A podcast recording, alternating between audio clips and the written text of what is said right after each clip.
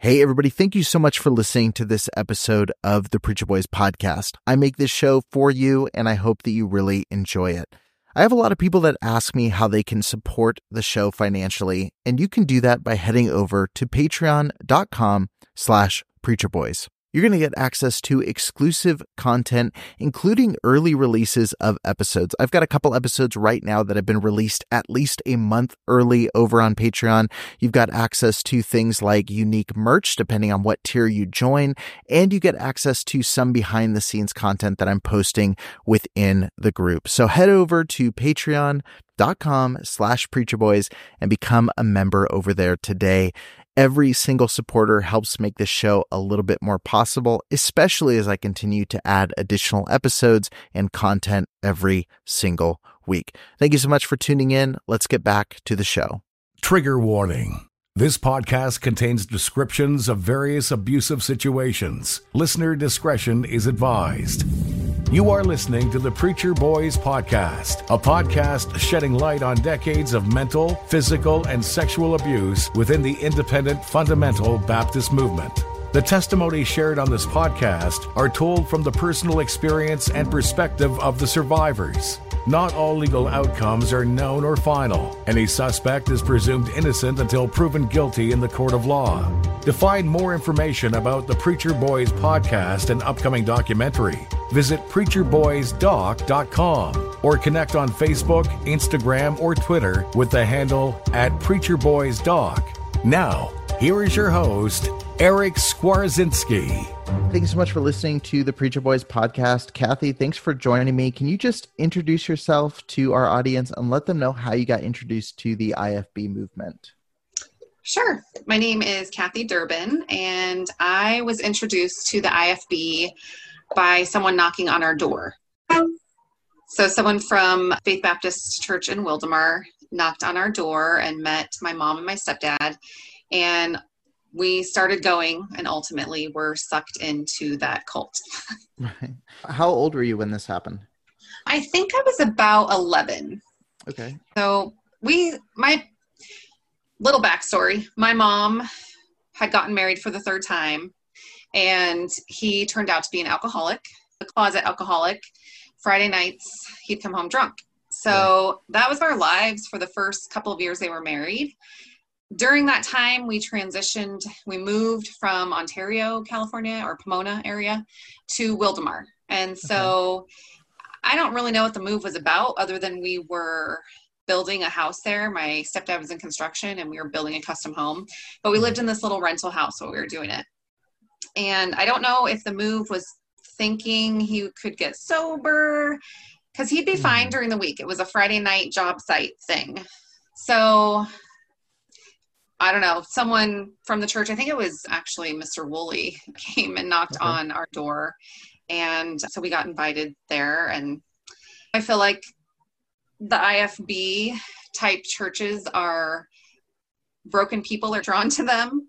And yeah. so I think that just fit our family. With that, you know, kind of negative experience that kind of drew you in, did the church feel like a positive thing for a while when you first started going? I don't know. I feel like we were normal kids. We did go to Lake Elsinore Christian School, which was not affiliated with any church that we attended, but we did go to that Christian school. For a while, when we moved to Wildomar, my mom was driving us all the way to Pomona for school. We were normal Christians. Like right. we went to church even before we moved to Wildomar. We went to Pipeline Avenue Baptist Church, but it was not an independent fundamental Baptist church. It was right. just like community Baptist church. Church was normal for us Faith Baptist was not normal. Just all the standards, all the dress code changing, the music. It was all a very slow evolution. So I think initially it was we were just going to a different church because we had moved. It wasn't anything weird.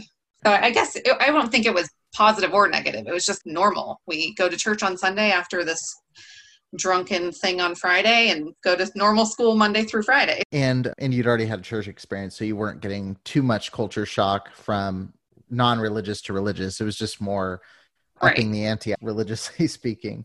Oh yeah, so upping the ante, like in right. every way.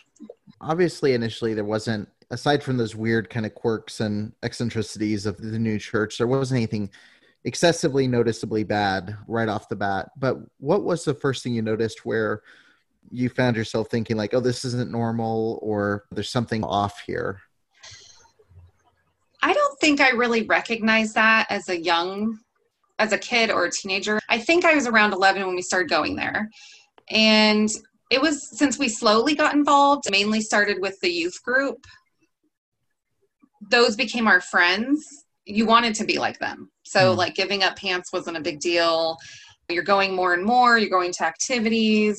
So, you want to be like your friends. So, none of that was really negative. I don't think I probably noticed anything super negative until I was about 17, but that's a whole nother story. Okay. that alludes to the Paul Fox story, which I'm sure we'll get a different story. but, right. But, but so yeah. yeah, when I was young, I don't think anything like when I was just a normal teenager there, I don't think anything was that weird because that's hmm. how we lived eventually. Yeah.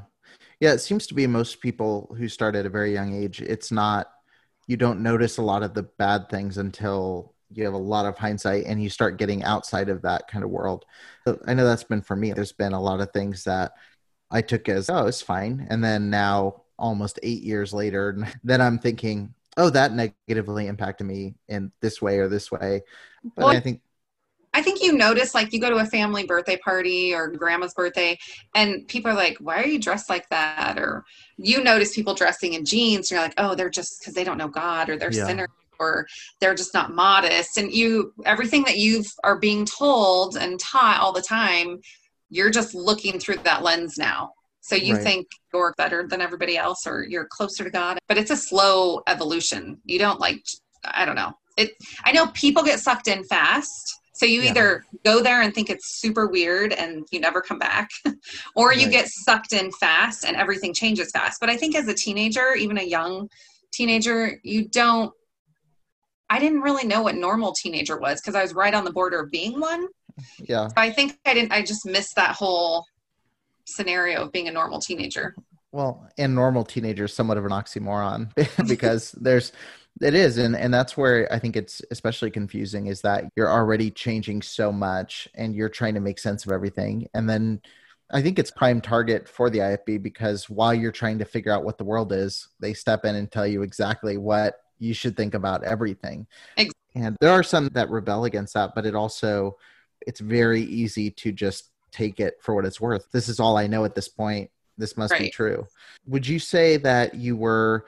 I know you said you it was easy to adjust to the standards, but did you feel like you were accepted as being a one of the good kids or like one of the the church kids that was like a good example or did you feel like you ever bucked the system a little bit i think i was considered one of the normal church kids we my parents were never on staff so we weren't like one of the in crowd staff i feel like there's very cliquish right. if you're a staff member's kid you're you live in a totally different reality than normal church kids right. um so i think i was pretty normal i didn't buck the system i tried to obey and do what they wanted me to do and i was pretty good kid so that's interesting to me because i know the reason that you wanted to have this conversation was to discuss time at a girls home and typically those stories start with some act of perceived rebellion. So I'm trying to figure out the connection between acclimating and, and good kid in the church to uh-huh. getting shipped off to a girl's home and where that kind of happens. So, what led to this massive transition in your life? So, my story is a little different than any other girl maybe not any other, but most of the girls that went in those girls' homes right. were causing problems, running away, staying out past curfew, having sex with guy, like drugs, drinking. Most of those girls' homes are those type of girls or in those situations. Mine's a little different in that I went I went into the girls' home wearing culottes and had my Bible in my hand. So it was really weird. But how I got there was I remember being in first grade when I realized my mom did not like me. And now looking back as an adult, I mm. think she was in her 20s, late 20s, had divorced for the second time, had two kids. The truck we had got repossessed one day. Mm. As an adult looking back, I can see there was a lot of things I didn't know were going on at my age, other than my dad just disappeared, my uh, stepdad, yeah. adopted dad. But I was never close to my mom. And so I always felt like there was this piece missing in my life.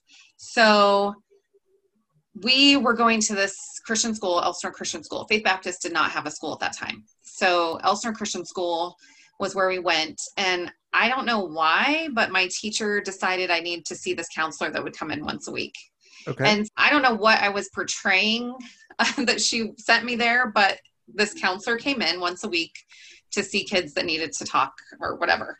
And hmm. so I went and talked to her twice that I remember the first time she just asked me like who's your parents where'd you grow up and i was only like 11 or 12 mm-hmm. at the mm-hmm. time mm-hmm. and i remember telling her the story of how my mom how we'd had three dads by this point and this third dad was an alcoholic and how i really wanted to know who my dad was like my real dad i wanted to get to know him and know who he was and she I don't really I don't get where she came from because this seems so inappropriate. But on my second visit to her, she gave me a number to an attorney.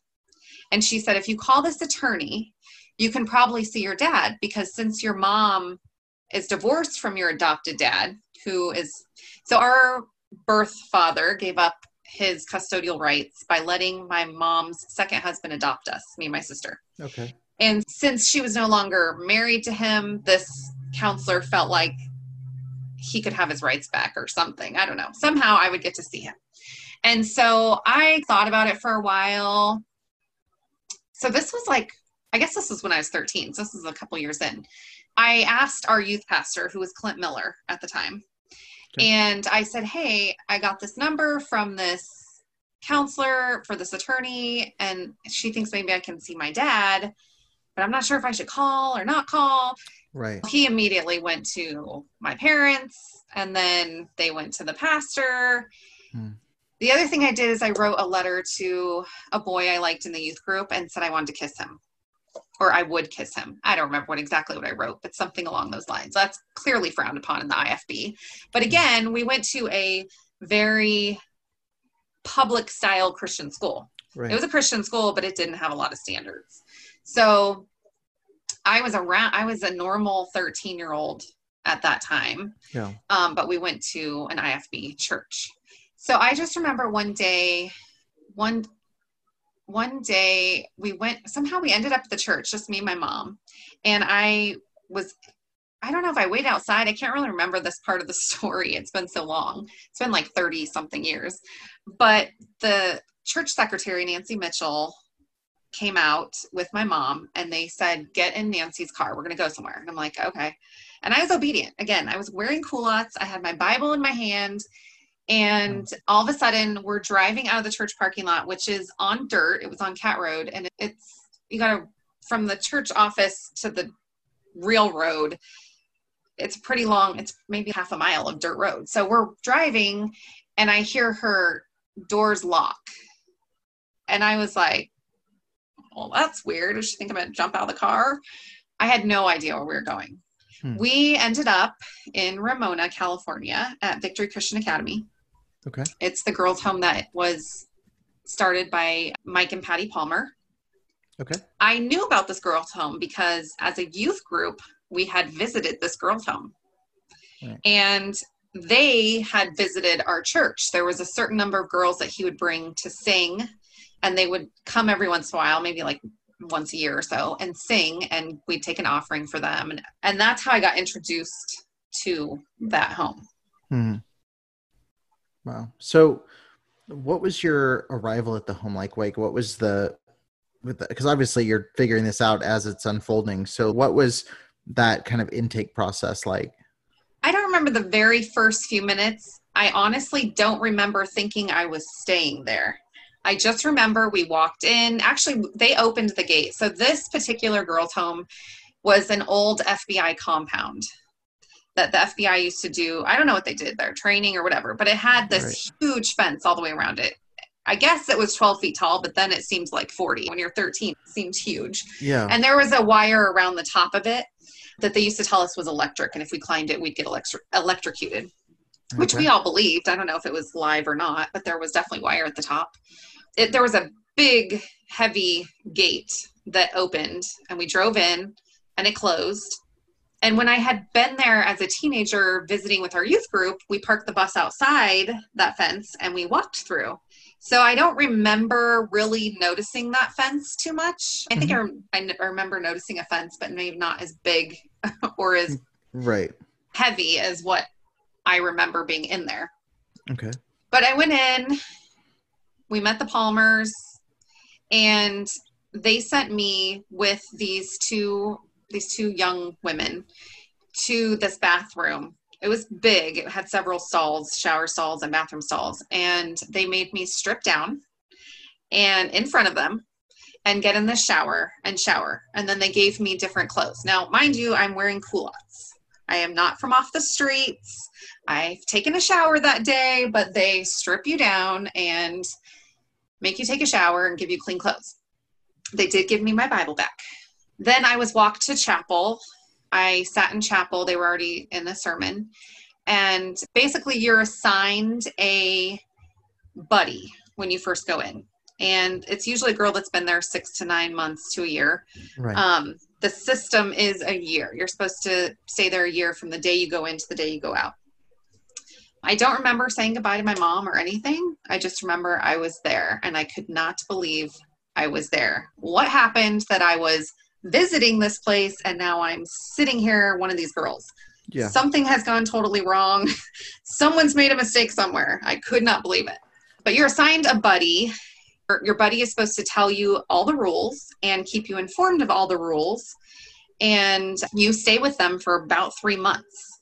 You stay within three to five feet of them at all times. If they go to the bathroom, Right. you're outside the stall. If you go to the bathroom, you have to ask permission.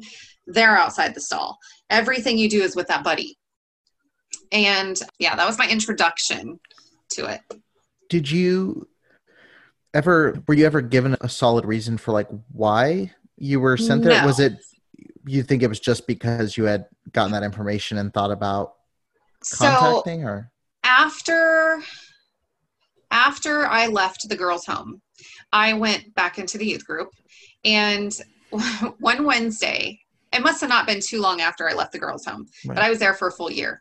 We were out soul winning with Wednesdays. We would go soul winning with the teenagers, and actually, Pastor Goddard would take us, and then we would go eat somewhere, and then go to church. And so we were at Burger King in Temecula. I remember clear as day, walking across that parking lot, and I asked Pastor Goddard if I could ask him a question. He said, sure. And I said, why did I have to go to the girls' home? And he said, if I had talked to Steve, who's my stepdad, Hmm. and not just listened to your mom, you wouldn't have had to go. and then he turned around and kept walking. He could have just kicked me in the stomach. It would have felt probably less painful. right? I could not believe I spent a year going through what I went through because he talked to the wrong person or believed the wrong. It was Yeah. mind blown. Like, really? You couldn't have come got me or told them to come get me? I couldn't believe it. Yeah. You alluded to what you went through. So, what was the day today at the girls' home? What did a, a normal day at the home look like? So we'd get up early. I think maybe six, six thirty. Okay. Um, we'd have a short amount of time. Everything was timed. Like the schedule was strict. You'd have a short amount of time to get ready, maybe fifteen minutes, and then you had to be reading your Bible from a certain time to a certain time.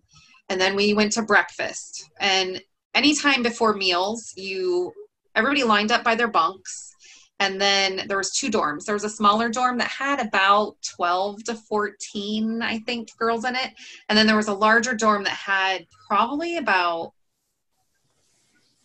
20 to 24 and so they would all line up in their bunks and in rows systematically file out into the dining hall which was like a multi-purpose room we did our school in there we had chapel in there we had food in there Um, and we'd all stand in a huge circle and hold hands and we'd pray, sing a song, and then go through the line to eat. There was no talking allowed. You were not allowed to speak.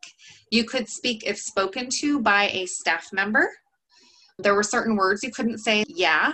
you had to say yes or yes, ma'am. So you couldn't Mm-hmm. use any slang. So, of course, there was a lot of demerits for that. Hmm. and a demerit was you had to write a hundred times something.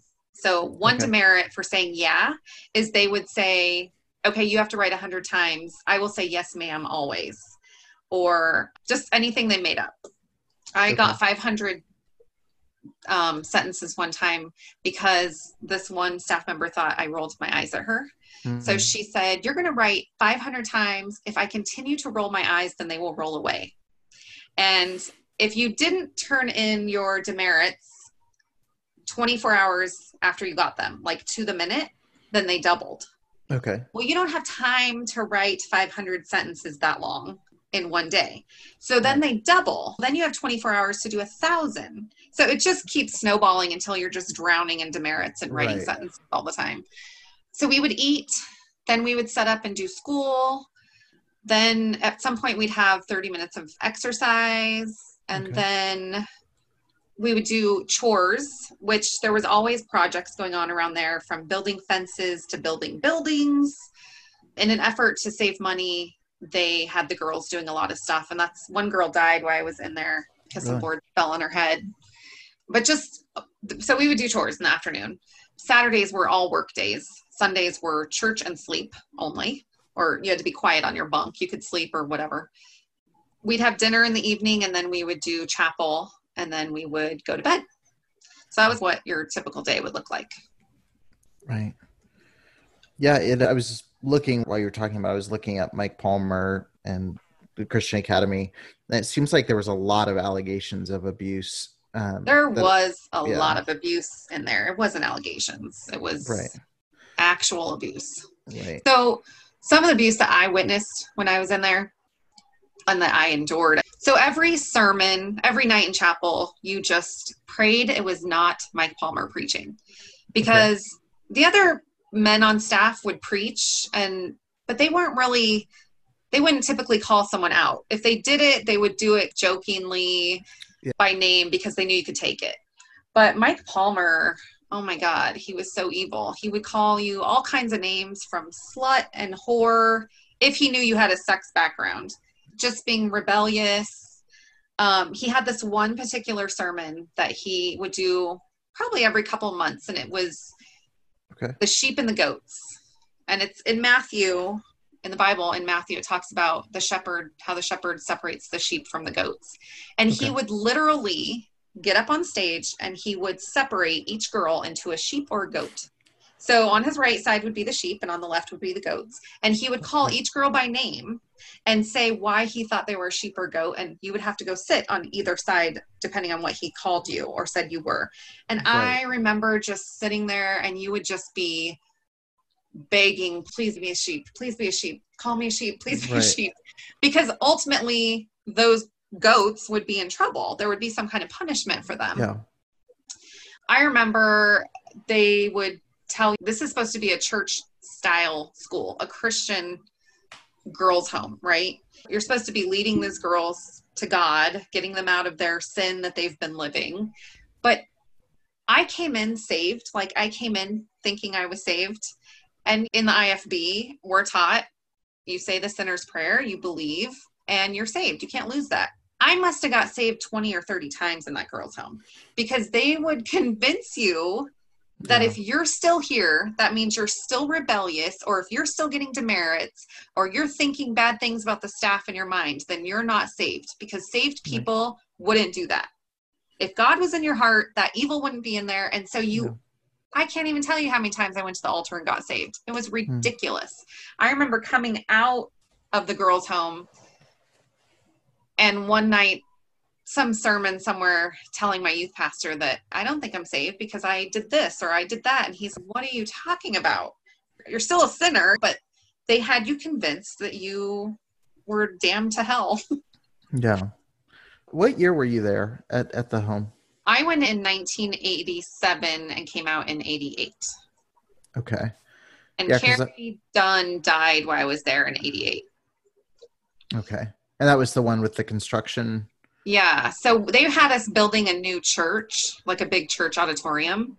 Okay. And I was actually in the get right room, the GR Okay. room. the day she died. The the get right room was a small little closet. There was two of them, one in each dorm. The one I was in was like maybe four feet by six feet. Nothing in there but like indoor outdoor carpet on the ground. Super cheap, thin carpet. And it had a lock from the outside and a peephole. And that is where you went if you either got too many demerits or if someone thought you needed an attitude adjustment or you just got really crazy. Then they would lock you in that room until they thought you had learned your lesson and were back to being right with God. You sometimes they most of the time you'd be listening to preaching tapes the whole time you were in there. Blasted, loud. Right. You could not sleep, you could not lay down, you had to sit the whole time. I was in there. That was my third day in there. Was the day she died. Wow. Do you remember? Did you remember hearing anybody talk about it, or was it just it happened and then everyone quickly moved on? Like, how was that handled within the school? I was let out, and we all were asked to come to the like where we had chapel, but it wasn't set up for chapel. So we all it was that big common room. So we all just sat around, and Brother Wagner got up, and you could tell he had been crying, and it was really quiet. And I didn't know anything had happened, and I don't think all the girls knew something had happened. I'm sure the few that were working in the church knew something had happened. And he just looked up and said, "She's dead." And I was like, what the heck? What are we talking about?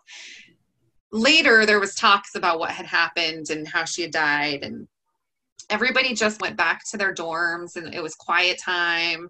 We weren't allowed to talk. We, you know, we were never allowed to talk, but you could, you just had to be on your bed and not doing anything loud.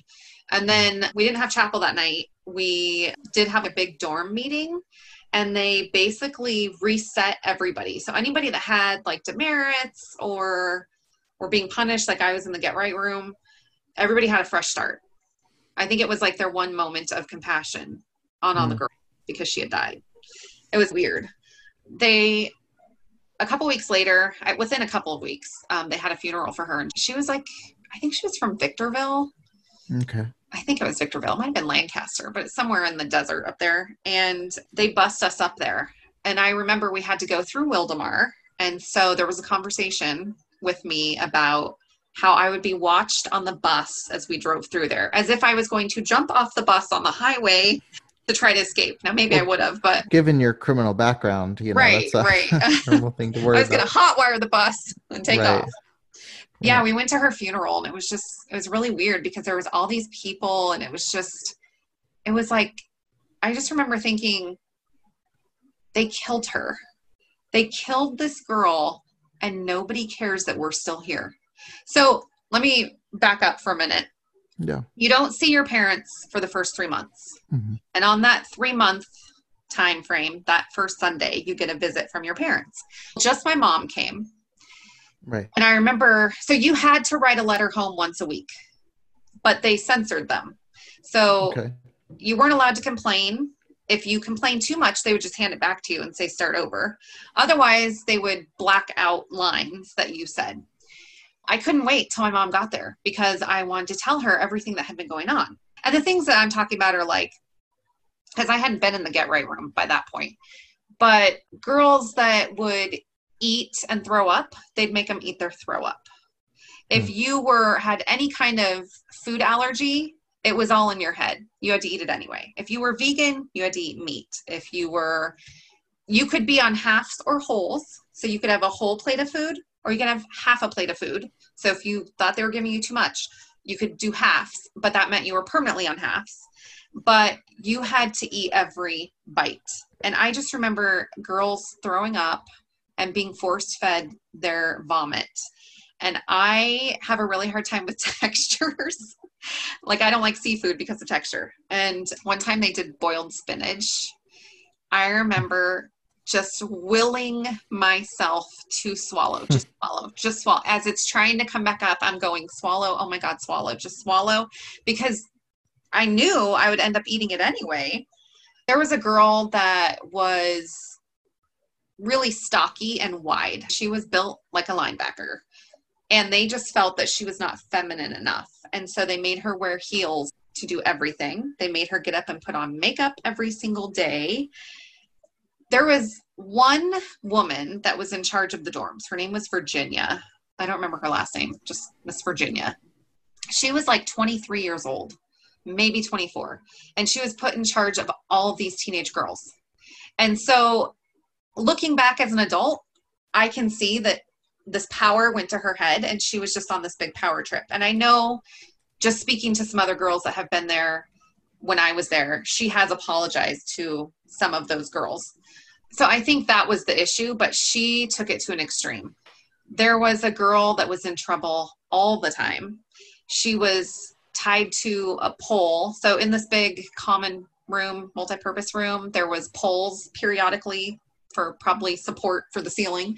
They tied her to a pole. She would stand there days. There was a girl that was t- uh, duct taped to a chair because she was so out of control. She was in the get right room, but she was ripping up the carpet. So they duct taped her to a chair. She ended up tipping over the chair into an awkward position. And Mike Palmer said, just leave her there. She wants to be on her mm. side. She can be on her side. She was there for days. They were really good at not physically getting involved. They would have the other girls restrain girls. It was crazy. Girls would try to commit suicide by slashing their wrists in the shower with the razors. So we'd lose razors for a while. Hmm. Just, I don't know, a lot of horrible things. No. So my mom gets there finally, and I'm thinking, this is it. I can finally tell her. And we're walking around outside within that gate, but outside of the buildings. And I'm telling her, Mom, you have no idea what's going on here. This is going on and this. And she's, Oh, Kathy, and I'm like, no, I'm serious. This stuff is going on. She goes, Kathy, they already warned us. And I'm like, what? So they warned us that you guys would try to tell us lies to get out of here. They already told us that. And I thought, holy crap. This is, there was just no out. They yeah. covered all of their bases. You couldn't write things in a letter. You didn't have phone calls they had prepared your parents that you might lie and tell them horrible things were going on when they really were. They covered all the bases. So, what was, yeah. So, what was the breakdown of the school? What did you feel like everybody was pretty close to you, where it was, why are they here? What's why?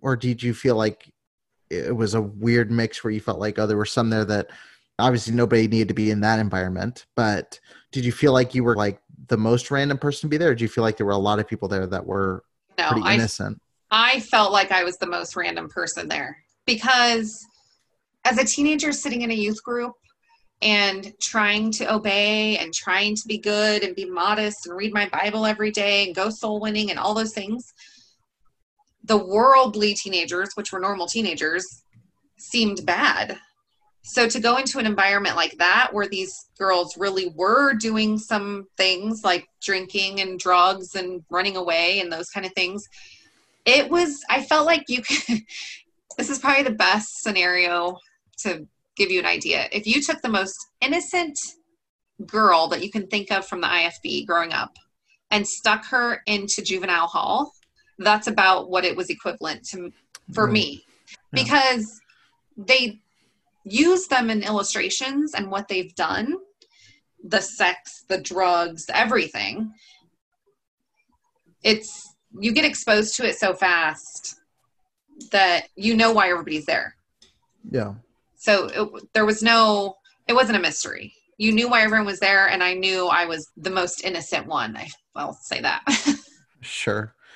Were there any girls that stayed longer than a year or was everybody in and out so year? there was probably two to three girls. One girl had been there the second time. Carrie Dunn actually that died there. That was her second time in. Mm. There was one girl, I think she was on her third time, but it was pretty rare. Most girls did a year and went home. Okay. I so knew you weren't super concerned about staying longer than no. that year. In fact, I knew when I went home, when I left that gate, I knew I was never coming back. Hmm. Whether I was dead, it didn't matter. I was not coming back there. And that was actually something that I used to have a hard time with when I left the girls' home. If I was having an attitude or something, my mom periodically would say, Do you want to go back to the girls' home? And I would say, Nope. But in my head, I'm thinking, Go ahead and try. It's not going to yeah. happen. I knew I would do something. And I don't really think I knew what suicide was or I didn't even want to kill myself. I just knew I would not let myself be taken back there. You'd rather do anything than that. Right. Pretty much, yeah. So once you got out, did you talk to anybody about your experience there? Did you feel like uh, did you feel like it was even worth trying to talk to your your mom about what actually happened there or no, because I learned at that three month visit that they had already set them up for covering up what they were doing. right? They had already told our parents that they're going to try to tell you all this stuff. So I knew she wouldn't believe me anyway. Also, during the time I was there, they the school started being investigated.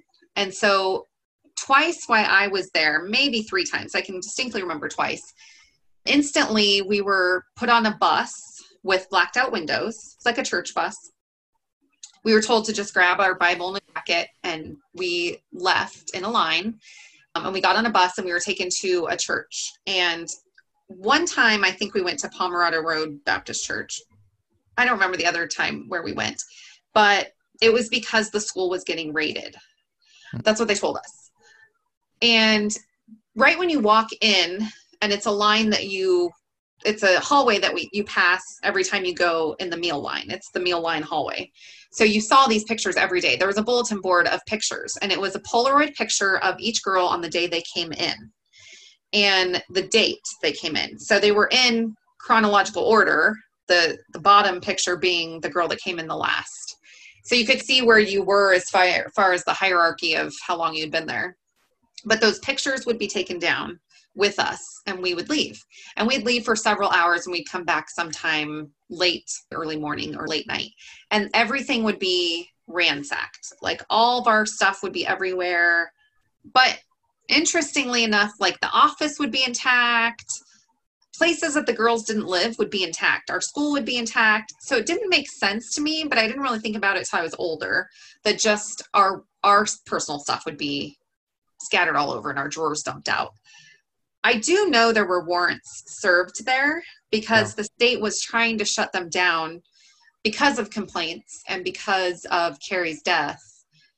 And and ultimately Mike Palmer decided to close its doors and moved to Florida, which he did. And so they never actually got shut down. They yeah. opted they were, to not get shut down. They were forced down. That's basically. why that's why I was asking about the date because I, I was reading in the LA Times it says in, in 1989 that charged he was operating a boarding care facility without a license, and he argued he was operating a private boarding school. And they mentioned the room like force fed baby food, listening to religious tapes, cold showers, so they agreed to follow rules. But it says that he ended up shutting it down in 1991. Yeah. It, yeah, it, it's so weird. All these stories are so similar, even to the locations. Like they seem to start California, and then when they get under fire, or some larger city they get under fire and then they end up relocating to somewhere like florida missouri right. somewhere that's very lax with their regulations right um, so when i went home so i went home in 89 88 okay. 88 so i was there from 87 to 88 in 89 all of these allegations started coming out and there was media and we our church supported that home people would come up to me randomly and say, Isn't it awful what those girls are saying about the Palmers and the home? Look what it did for you. Isn't that horrible? And you just wanted to scream at the top of your lungs that it's true. It's true. It's all happening. That is real. But you just had to say, Yeah, it's so sad. And just walk away because, because you're already primed to know that no one's going to believe you. No one's going to believe me and they might try to send me back there if they think I'm being rebellious or so you just had to live this fake life. I did in my 20s. I don't know. I was in my mid 20s, maybe 25 or so. I did go back and visit the school. It was closed, obviously, in 91, but I did go back there. I wouldn't use this word.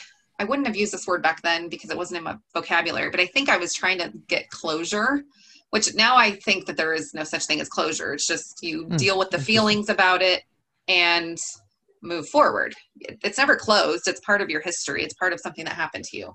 So I don't think there's closure per se. Um, but I wanted to go back and see it. And the analogy that I kept that coming kept coming to my head was I remember I had this friend that lived across from us when I was about 11, and she lived in a two story house, and we lived in a single story house. And her house was like a mansion. She lived in a mansion, it was huge. But when I, as later, as an adult, when I drove down that street, I'm like, what? That's just a little two story track home. You know how, like, things when you're young seem so much bigger, and then you go back and you're like, wow, that's really small.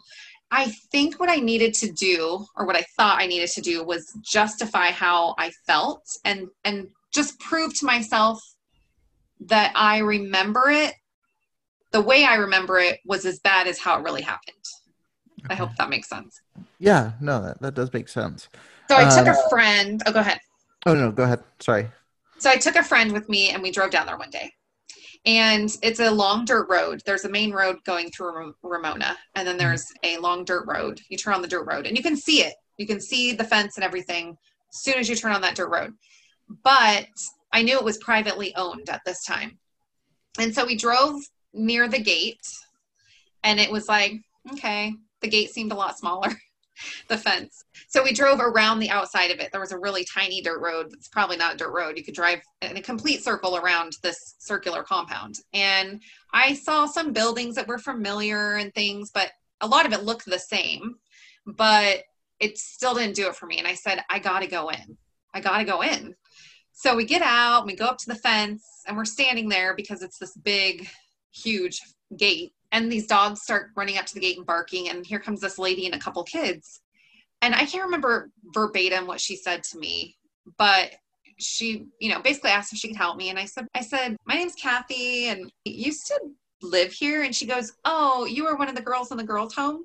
And i was like yeah. She goes did you come to get some closure? And i'm like yeah. She goes, Do you want to come in? I'm like, Yeah, thanks. She goes, Yeah, there's been a number of girls that have come up wow. through the years. Interestingly enough, there is no permits on any of these buildings that us girls built, which makes sense. Yeah. So they all looked exactly the same. They had been trying to get permits and things to get things permitted so that they could use these buildings, but they couldn't use them. They could just live in this one house on the property. So she let me walk through the buildings and they looked exactly like mm. I was there, down to the closet that I was locked in. I stood in the closet. I like it just gave me chills. It brought back every feeling I had. I stood where I sat when they announced that Carrie had died. Like all these crazy moments came back to me. And it, what it did for me is it justified in my mind that every bad feeling I had about being there was valid. And not sure that's closure because I still don't think you get closure. Yeah. That's probably as close as I'd come to like that justification is as close as I would come to getting what I think is closure.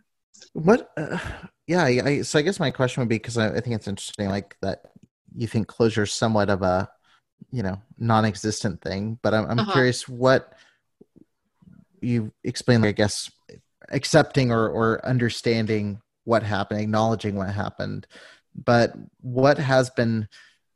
Would you obviously? I, I think you'd say you've been able to progress past that point in your life but i'm curious like what has been most helpful for you in maybe not getting closure but with addressing and dealing with kind of the trauma of that period of your life i think that was it for me i think that justifying how bad it really was like proving to myself that it was as bad as i remember mm-hmm. I think certain things you don't get closure to. Like I thought the whole Paul Fox thing I would never get closure to, but here I am at 45 right.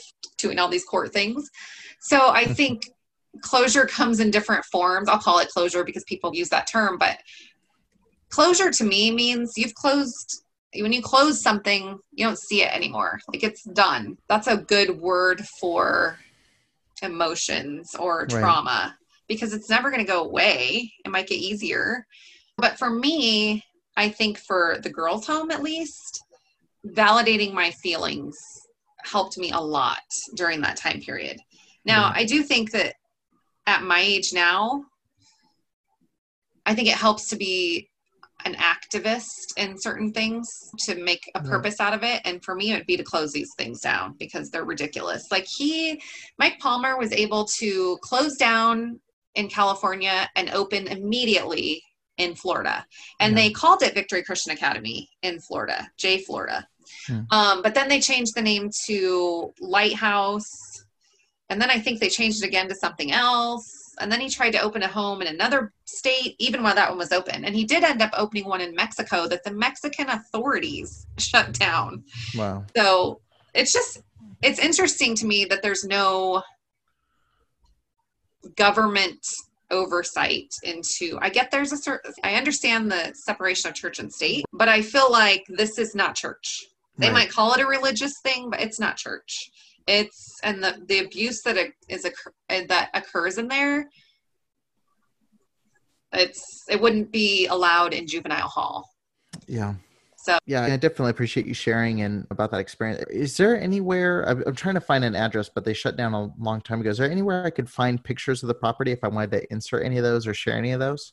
Hmm, that's That a good you're aware of? question i don't know Okay, I can keep looking around, but I, uh, I don't know i'll try to look it up on zillow or something you know how you can play around with the map and zoom in yeah, I just I'll don't see if know I can where find something. on the map to look. But yeah, it's it just blows me away because there's now there's so many different homes that I've done episodes on, and they all are to like to the T exactly the same Right. story. I think they have the same spin-off because Mike Palmer had something to do with Lester Roloff. I was getting. Oh, I wanted to ask that earlier. Yeah. Yeah, that's where he got his background. He was one of his disciples. So I think they all spun off from Lester Roloff in some Yeah. way. Is is he still operating any homes now, or is, I don't know. His wife died.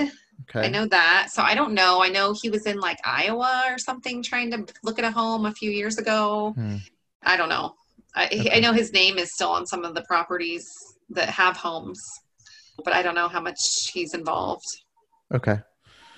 Um, just wrapping up here. I'm curious, what can you give any kind of update? I know some people have been following and are familiar with the Faith Baptist Wildomar thing. I know you can't share a ton, but can you just maybe give our listeners just an update regarding one, maybe just letting people know that there is a, a lawsuit right now, and if there's any details or updates or idea of how things are progressing um, as far as that goes.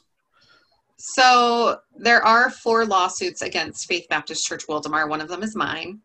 We attempted to have mediation that was unsuccessful. So we are scheduled to go to trial in November. Hmm. Okay. Now, I don't know if that will happen because of COVID. A lot of Right. things got pushed back. But as far as the civil case, that is supposed to be in November, the, the trial. Got it. Okay. Perfect. Yeah, we'll keep uh, keep paying attention and following that. I know I've been wondering and waiting to see what happens, and it's similar to the home. Like I look at all the stories out of just the church, and it's like, how is this still operating? and it- Right, if it was a school or if it was something else, it would have been shut its doors a long time ago. But I feel like as these things wind down, I've learned a lot about the justice system in the last two years, more than I wanted to know. It, they call it justice. I'm not sure it's for the victims. It seems you've been in the system for two years. right. So it's, yeah, Yeah. it's not the way they do justice is not just. Yeah. It's definitely not in the victim's favor. But I think as the civil suit concludes at some point, whenever that ever happens, that will shed light on a lot of things that people may or may not know about.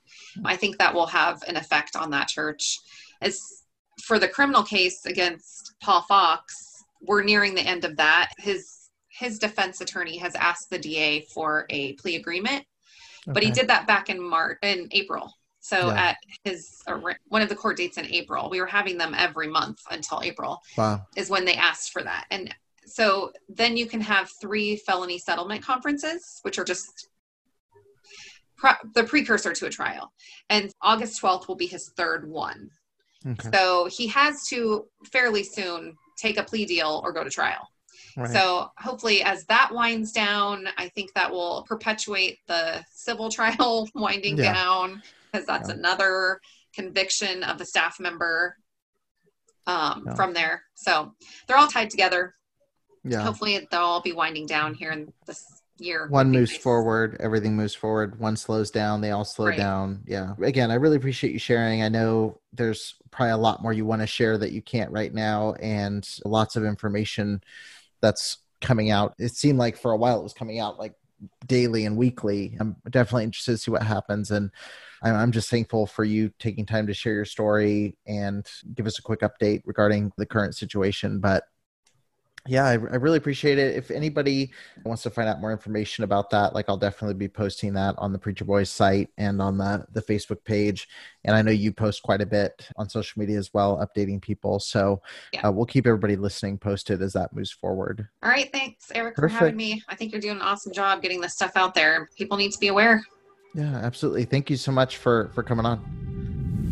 Thank you for listening to the Preacher Boys podcast. If you appreciated the content on the show, please leave a review on iTunes and don't forget to connect with us on Facebook, Instagram, or Twitter with the handle at Preacher Boys Doc. Additional information can always be found on preacherboysdoc.com. When you need mealtime inspiration, it's worth shopping Kroger, where you'll find over 30,000 mouthwatering choices that excite your inner foodie. And no matter what tasty choice you make, you'll enjoy our everyday low prices, plus extra ways to save, like digital coupons worth over $600 each week. You can also save up to $1 off per gallon at the pump with fuel points. More savings and more inspiring flavors make shopping Kroger worth it every time. Kroger, fresh for everyone. Fuel restrictions apply. Save big on brunch for mom, all in the Kroger app.